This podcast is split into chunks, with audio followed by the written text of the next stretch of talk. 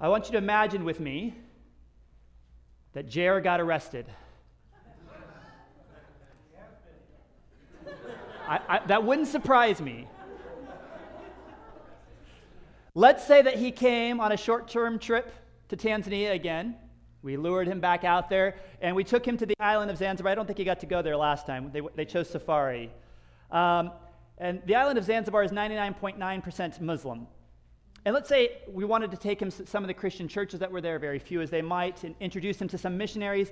And he was mistakenly thought to be a missionary who was proselytizing amongst the Muslims, and he was arrested wrongly.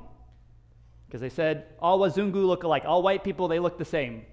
So Jared was arrested, he's thrown in prison.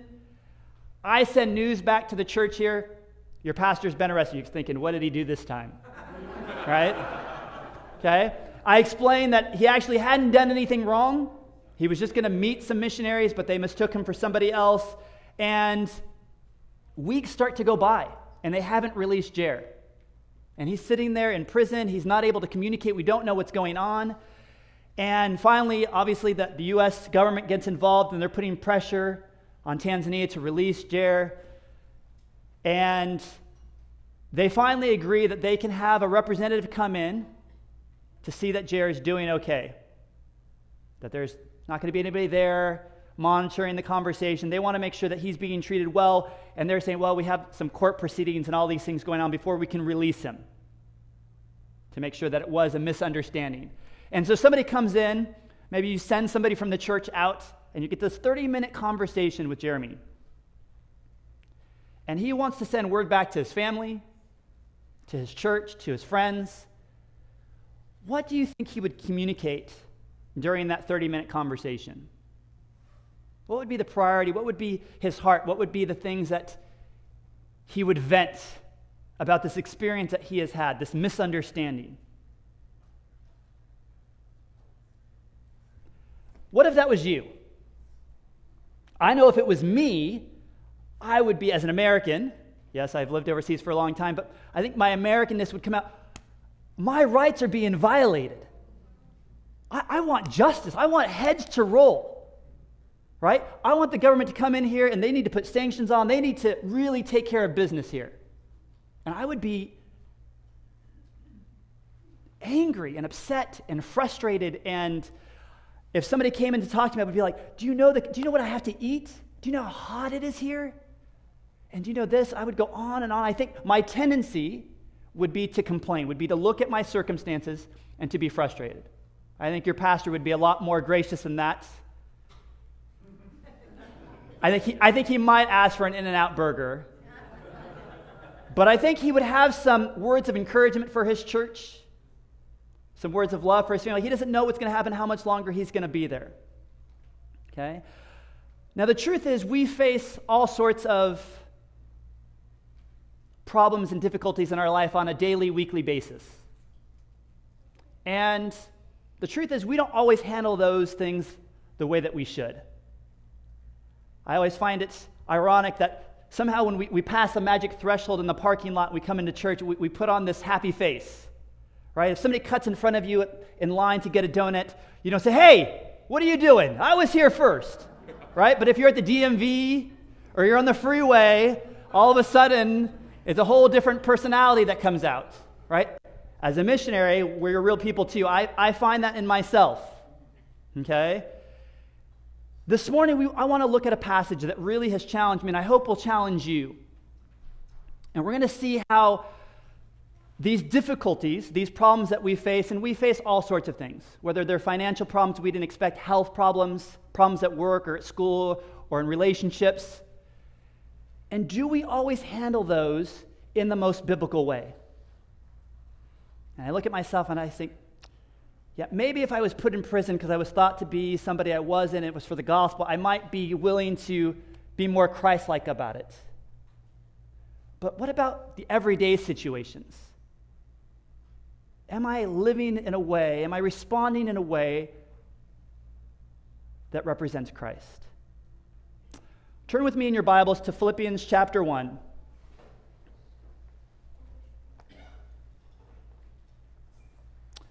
starting in verse 12.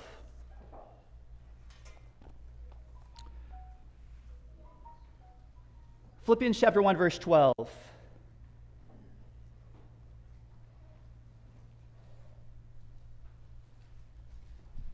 Paul is writing from his prison cell while he's under house arrest after being wrongly accused. And he says this He says, Now I want you to know, brethren, that my circumstances have turned out for the greater progress of the gospel. Now, you read that on the surface and, and you miss a lot. I think too often we're so familiar with passages in Scripture that we just kind of glance over them and we miss the significance of what's happening here. But when he says his circumstances, okay, ESV says, what has happened to me. What is he referring to? Okay, well, just as I gave you that scenario of Jared being arrested, Paul, after his last missionary journey, went to Jerusalem. He hadn't done anything wrong. They thought he was breaking some laws, some judicial, some Jewish laws, and there was a mob that formed, and he was nearly killed, but then he was arrested by the Roman guards. He avoids an assassination plot, and he's whisked away to Caesarea. There, he stands trial a couple times, and they basically hold him in prison for two years because they're waiting for a bribe. And finally, he appeals to Caesar as his right as a Roman citizen, and so he's sent to Rome. On the way, what happens? Shipwrecked, as if things weren't bad enough. He barely survives the shipwreck. He gets onto the island of Malta. He's collecting some firewood, then what happens? He gets bit by a viper, and the villagers are like, this guy must have angered some gods. First, they try to kill him with the shipwreck, and now the snake. Let's just watch and see how long it takes but he doesn't die.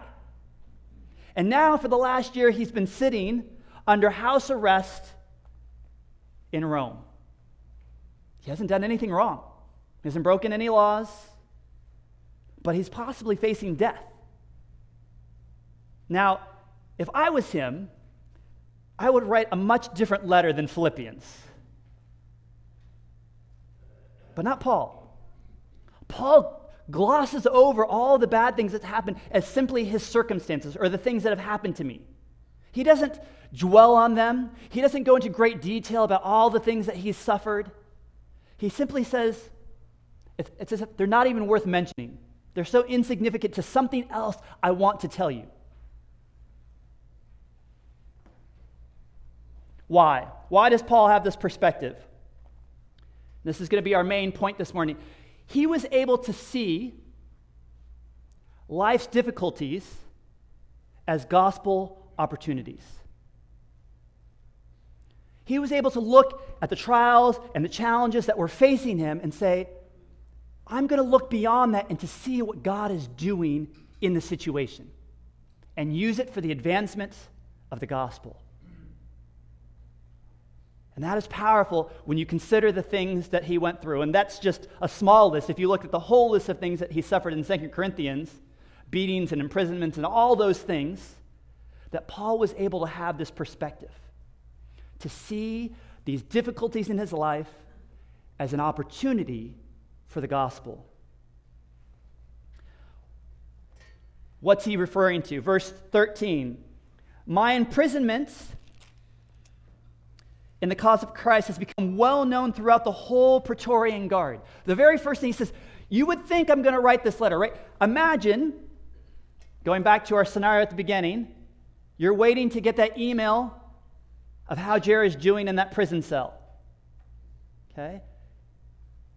And rather than talking about all the negative things, all the difficulties, all the trials that he might be experiencing, he, info- he instead focuses on the positive of how God is using what seems to be a tragedy, a persecution, and instead it's this glorious opportunity for the gospel.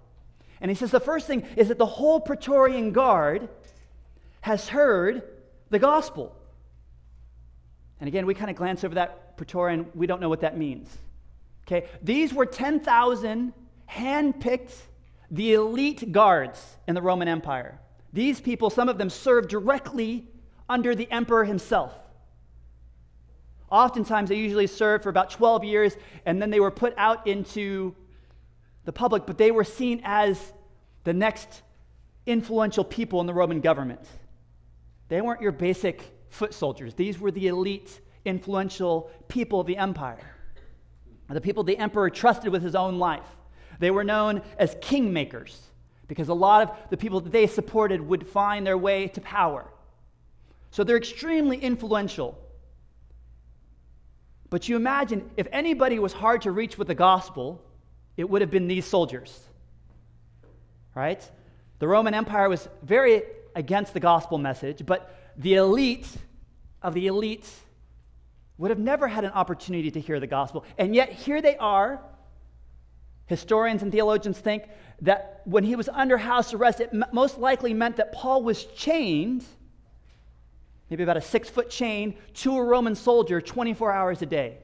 So, like from where is to me, that we are chained 24 hours, and they would have a rotation of soldiers that would come through. Every four hours, a new soldier would come and stand watch. And Paul was allowed to conduct whatever business he wanted to. He could write letters, he could have visitors, but he couldn't leave his house arrest, and he couldn't leave his Roman guard. Now, what do you think Paul talked about during those many hours of that year as he's under house arrest? The thing that he was most passionate about, right? We know even when he was in Philippi, what happened? He cast out the demon. There was a mob that formed. He was put in prison with Silas. And what do they do while they're in prison? They're singing, they're praying. There's an earthquake that happens. The doors are opened, and the guard is about to kill himself because he's sure that all the prisoners have left. And what does Paul say? Don't. We're all here. And what does the guard say? Tell me, what must I do to be saved? He had heard Paul's message, he had seen Paul's response. And now this was the final breaking point. He said, I need to know this Jesus. Overnight, this guard was converted and his family. So imagine over a year of being chained to these elite Roman guards. And I imagine that word had spread that this was not just an average Christian, right? This was the leader of this rebellious Christian sect that we'd heard so much about. And they heard that Paul does miracles. And they heard that he is this influential, the most influential person in the Christian movement. And when they come on duty the first time, they see this frail, old man who's not, in his own writings, filled with knowledge, as they would expect from some of their Greek philosophers. He is not eloquent of speech. He is not some great, powerful general that they would expect leading a rebellious group, but this quiet, peaceful, joyful old man who passionately believes in his faith. And day after day, they watch and they know he's wrongly accused, that he's done nothing wrong. And they know that he's possibly facing death. And yet they see this peace and this joy in Paul that they can't explain, they can't understand.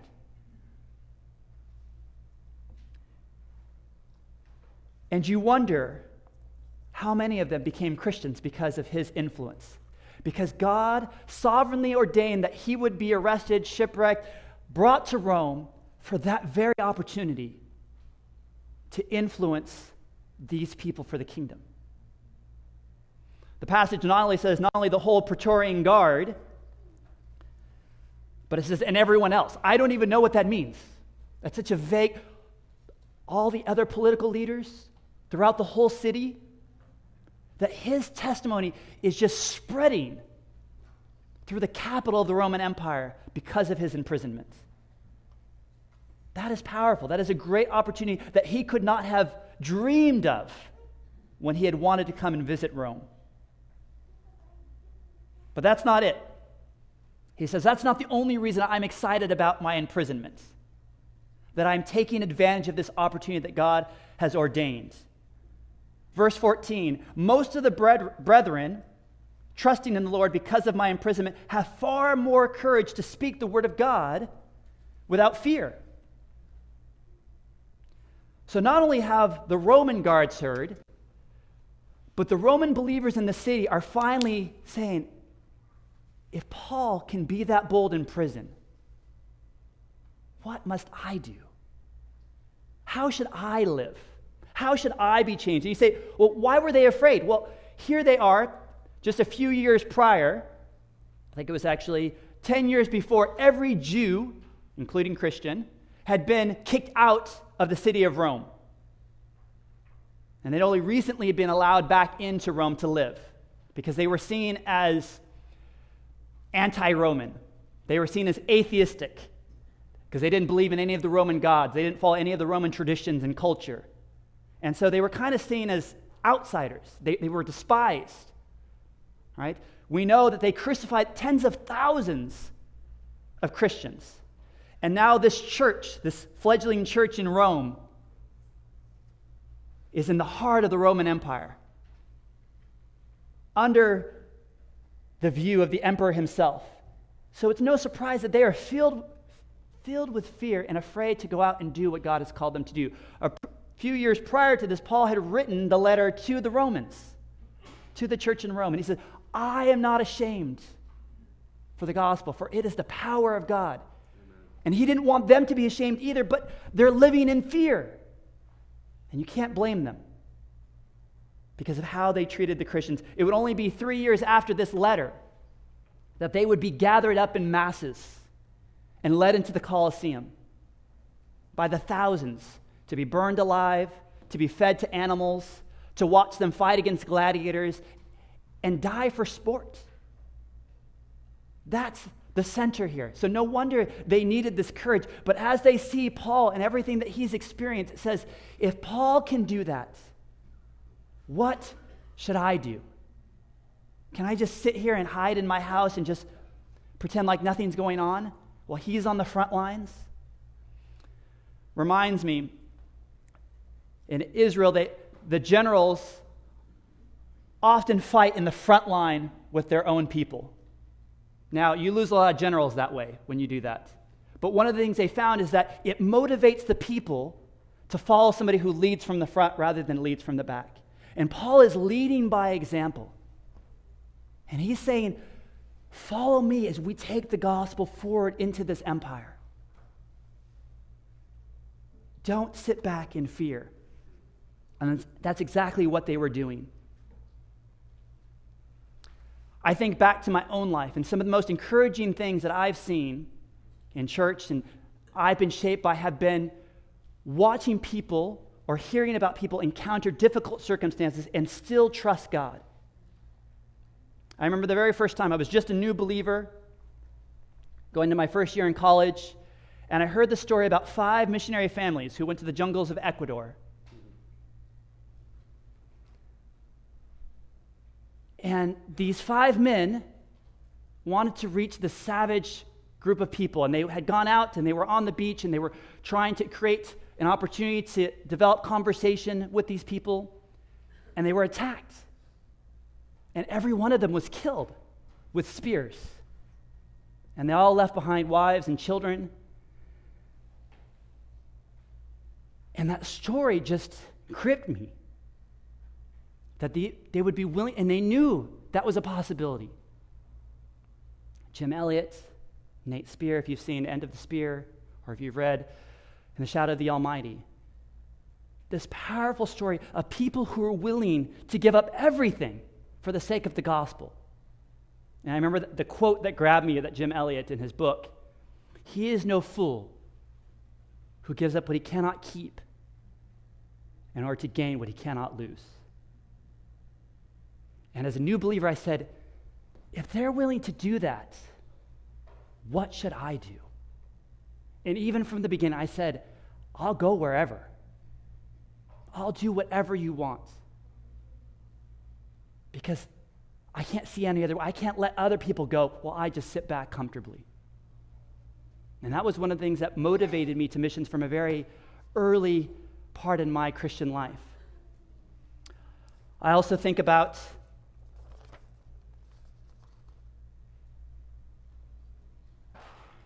the biographies I've read over there is I love to read biographies because they're so powerful in the way that they show you how people lived a life and were willing to sacrifice for the sake of the gospel.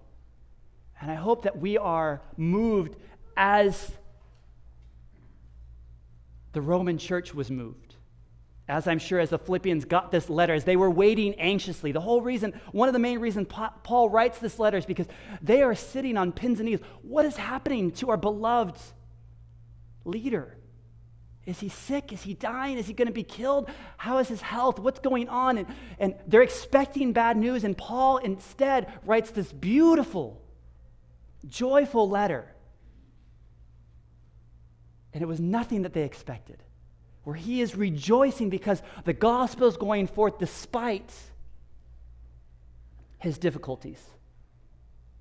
Not only despite, but because of them because God sovereignly ordained that he would be there for such a time as that. That those guards would hear, that the city would take hold of it, and they would be willing to face the coming persecution that was only a few years off.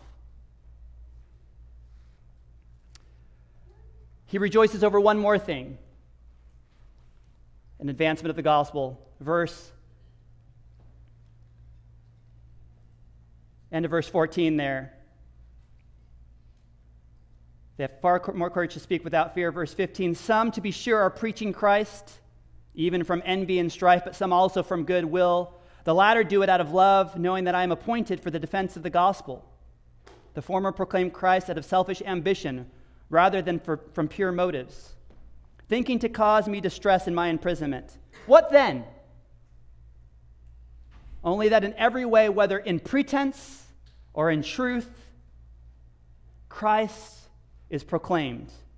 And in this, I rejoice.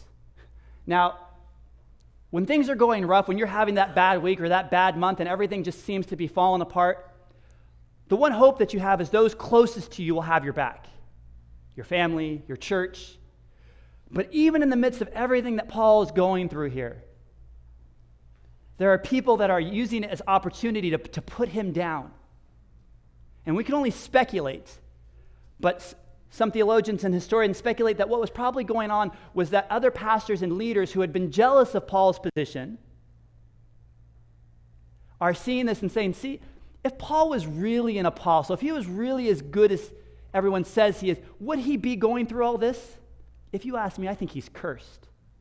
So, kind of like with Job's friends, where they said, Surely you must have done something wrong because you're experiencing all these difficulties that they're using that same argument to say, Paul, you can't be as good as everyone says you are. Look at all the things that you are suffering. And so they're putting him down. And rather than Paul use this would be a great opportunity to defend himself, to push himself up, to criticize them. Right? That's usually our first instinct. When somebody attacks us, is we want to attack back. But instead, he says, I'm going to rejoice that at least they're preaching the gospel. They may be putting me down in the process, but that's okay because the gospel is being preached. And honestly, in Paul's perspective, that's all he cares about. And again, we see that Paul was able to look at these difficulties in his life and say, they're more than difficulties. These are gospel opportunities, and I'm going to make the most of it. I'm not going to waste it. I'm not going to have a self centered focus that's only looking on how it involves me, but how it involves Christ and the betterment and the advancement of the gospel. Now, this is a pretty amazing perspective on life that Paul has. And I think if we're honest, we fall short of that when we face the difficulties that we face. Those trials, those difficulties at work, with friendships, it's easy to not realize that they're more than just difficulties, but that they're actually gospel opportunities. They're a chance for us to make the most of it for the sake of Christ. How was Paul able to do this? He goes on. Starting verse 19. For I know that this will turn out for my deliverance through your prayers and through the provision of the Spirit of Jesus Christ, according to my earnest expectation and hope that I will in no way be put to shame in anything, but that with all boldness, Christ will now, as always, be exalted in my body, whether by life or by death. Paul says, you know what? Even if I die, the gospel will go forth. I'll be a martyr, and people will be even more emboldened to go and do the work that's being left behind. So, whether I live or die, it doesn't matter. The gospel cannot be stopped. And this is the message he wants the Philippian church to know.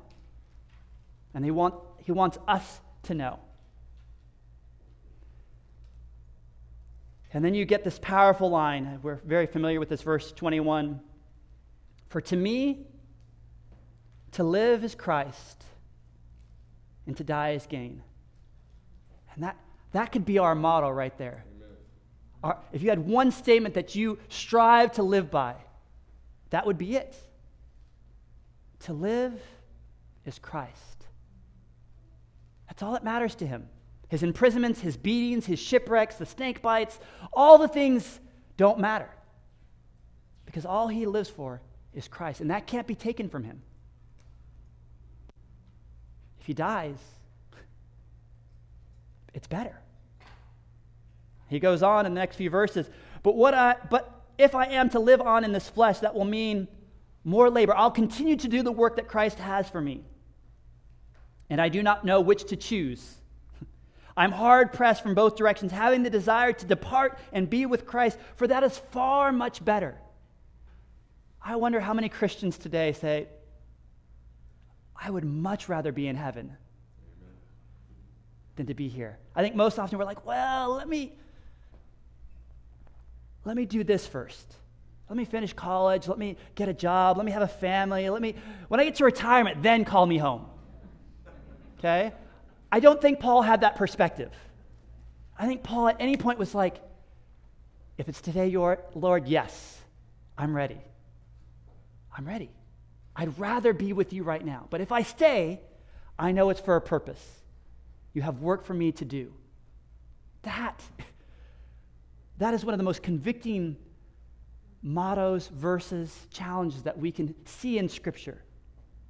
For us to say, to live is Christ.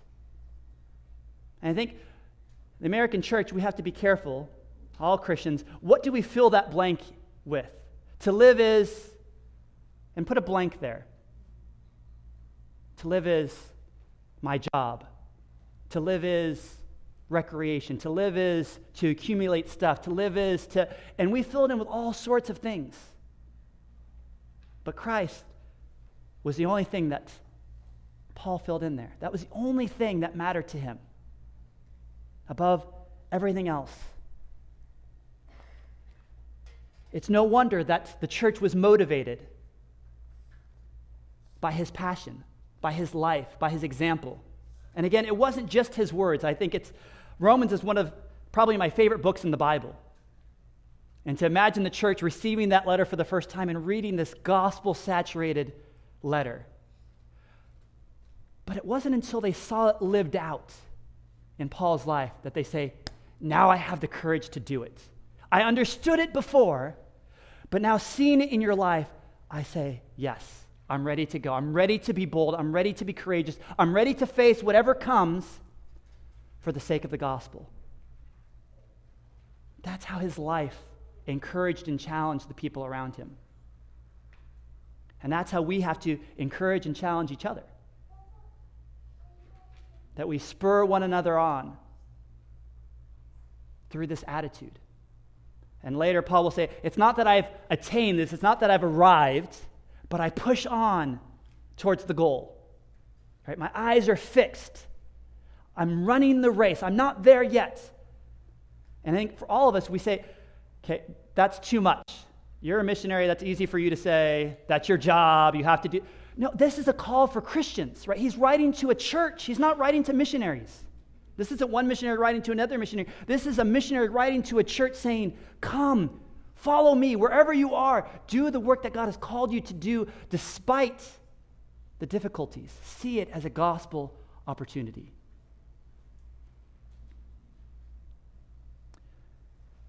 The book of Philippians is known as a letter of joy. Over 12 times, joy, rejoice is used throughout the letter. Yet it was written from house arrest after all these different circumstances. I think sometimes, as an American, I can get confused with the difference between happiness and joy. I like how, how one wise person put it. He said, A wise person once said that happiness depends on happenings, joy depends on Jesus. Right? Some, we get happy when things go our way. We get that raise, we get that new car, we get this, we get that. We're happy. But it's fleeting, it doesn't last. But joy, joy that's rooted in Christ, all the bad things that happen, and Paul still has joy because it can't be taken. Even if his life is taken, then he will realize the fullness of his joy. And those Roman guards chained to him saw that joy. They saw a peace and a joy that they had never seen before. And they began to understand the power of the gospel to transform lives. And I know it's easy to kind of, as we go through life, to forget that, to forget what joy is. Because there's so many other things that kind of start to crowd it out and start to burden us and start to make us think, oh, I have this, if I, if I can only get rid of this problem or I can only fix this financial situation or if only this was better, then I would be joyful. That's not Paul's perspective. Paul says that is an opportunity. These difficulties are gospel opportunities. And he sees them with a joyful perspective. I was thinking of the, we've all seen the illustration of the glass being, is it half full or half empty? And if, it's, if you see it as half full, you're, you're optimistic. If you see it as half empty, you, you're a pessimist. I think Paul kind of broke the mold with that. I think in Paul's perspective, it was the glass falls on the ground, it's shattered, and there's nothing, and he sees it, well, that's an opportunity. Everything was an opportunity for him. Okay, tragedy strikes, you have no water now. And he says, Yes, but you have a gospel opportunity. There's something here that God is doing. God is sovereignly at work. Are you ready to be a part of it? Or are you just going to say, Well, it's not half full or half empty now, it's nothing? He saw the opportunity that was there. He chose joy, even when it didn't seem like joy was something that could be had.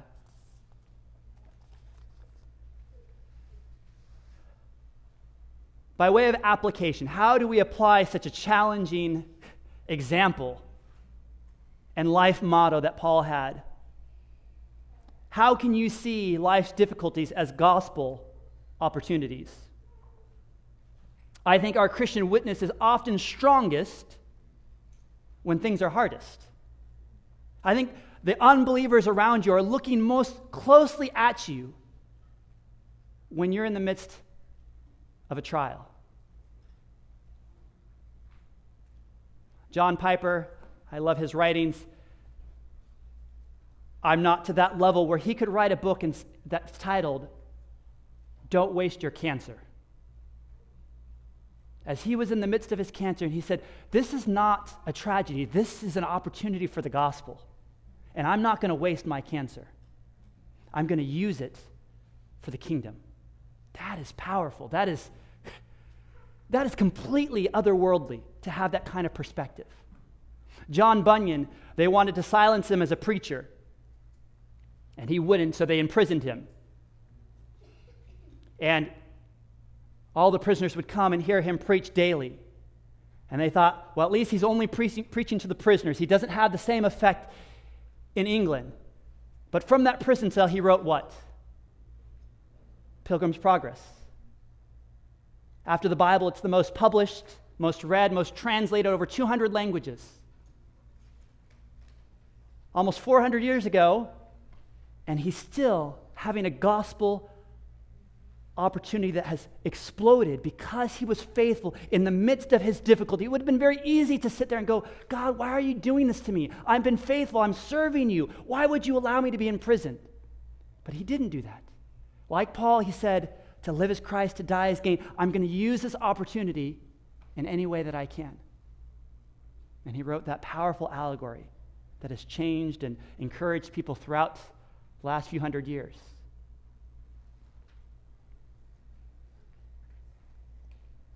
So, again, my question comes back to us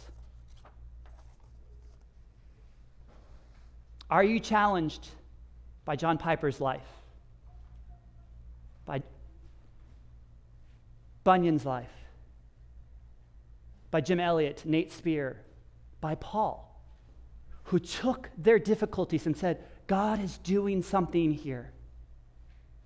Now, some of our difficulties don't compare to what those people faced. But they're big in our lives, the challenges that we have. Will you use them this week? Right?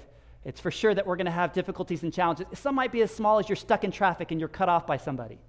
How do you respond? Okay? Somebody's gossiping about you at school or at work. How do you respond? Do you get frustrated and angry and immediately take a sinful perspective? Or do you say, This is an opportunity to let Christ shine. I'm convicted by this passage as much as you are because it's not easy. It doesn't come naturally to us. It's a choice of joy that we have to make to be intentional, to live mission minded wherever we are, and to see those opportunities around us. Imagine if the church did this. Right? Imagine if we did this even for a month. If every difficulty, if every trial, if every problem that came our way for the next month, rather than seeing it just as a difficulty as it is, we saw it as an opportunity for the gospel and we took advantage of it. How that would radically change our community, our work, our school, our family. But it's not easy. It doesn't just happen, it has to be intentional. It has to be a choice of joy. One pastor used the acronym of joy Jesus, others, yourself. Jesus is first, then others, then yourself. That's the path to joy. American culture says, put yourself first. You deserve it. Treat yourself. Think about yourself. Put yourself first. Paul says, put Jesus first. That's where joy is found. Will the church do that? We need a movement. Just as Jim Elliot's life and those other missionaries that died, they started the modern missions movement. Many thousands, hundreds of thousands of people, as a result of that article that was published in Life magazine, it brought up a whole generation of missionaries who said, I want to go because of what they were willing to sacrifice. And we still see the ripples of that today. Because through life and death, Christ is what mattered most. So, again, the question to ask yourself is Will you take life's difficulties this week and see them for gospel opportunities? Let's pray. Father God, this is a powerful challenge to us. We, we so easily respond in the flesh when there's injustice, when we are wronged, when there's difficulties. We know that it is only through the power of the Holy Spirit that we can take the view that Paul, that Paul took. That we can respond the way that Paul responded, that we could look for these opportunities for the gospel, that we could make the most of them. And we pray that this week, that you would help us to do that. Help us to live that Christ is the most meaningful thing in our lives. that we could also say to live as Christ and to die as gain. Please give us the opportunities, and may we take advantage of them. We pray this in your name. Amen.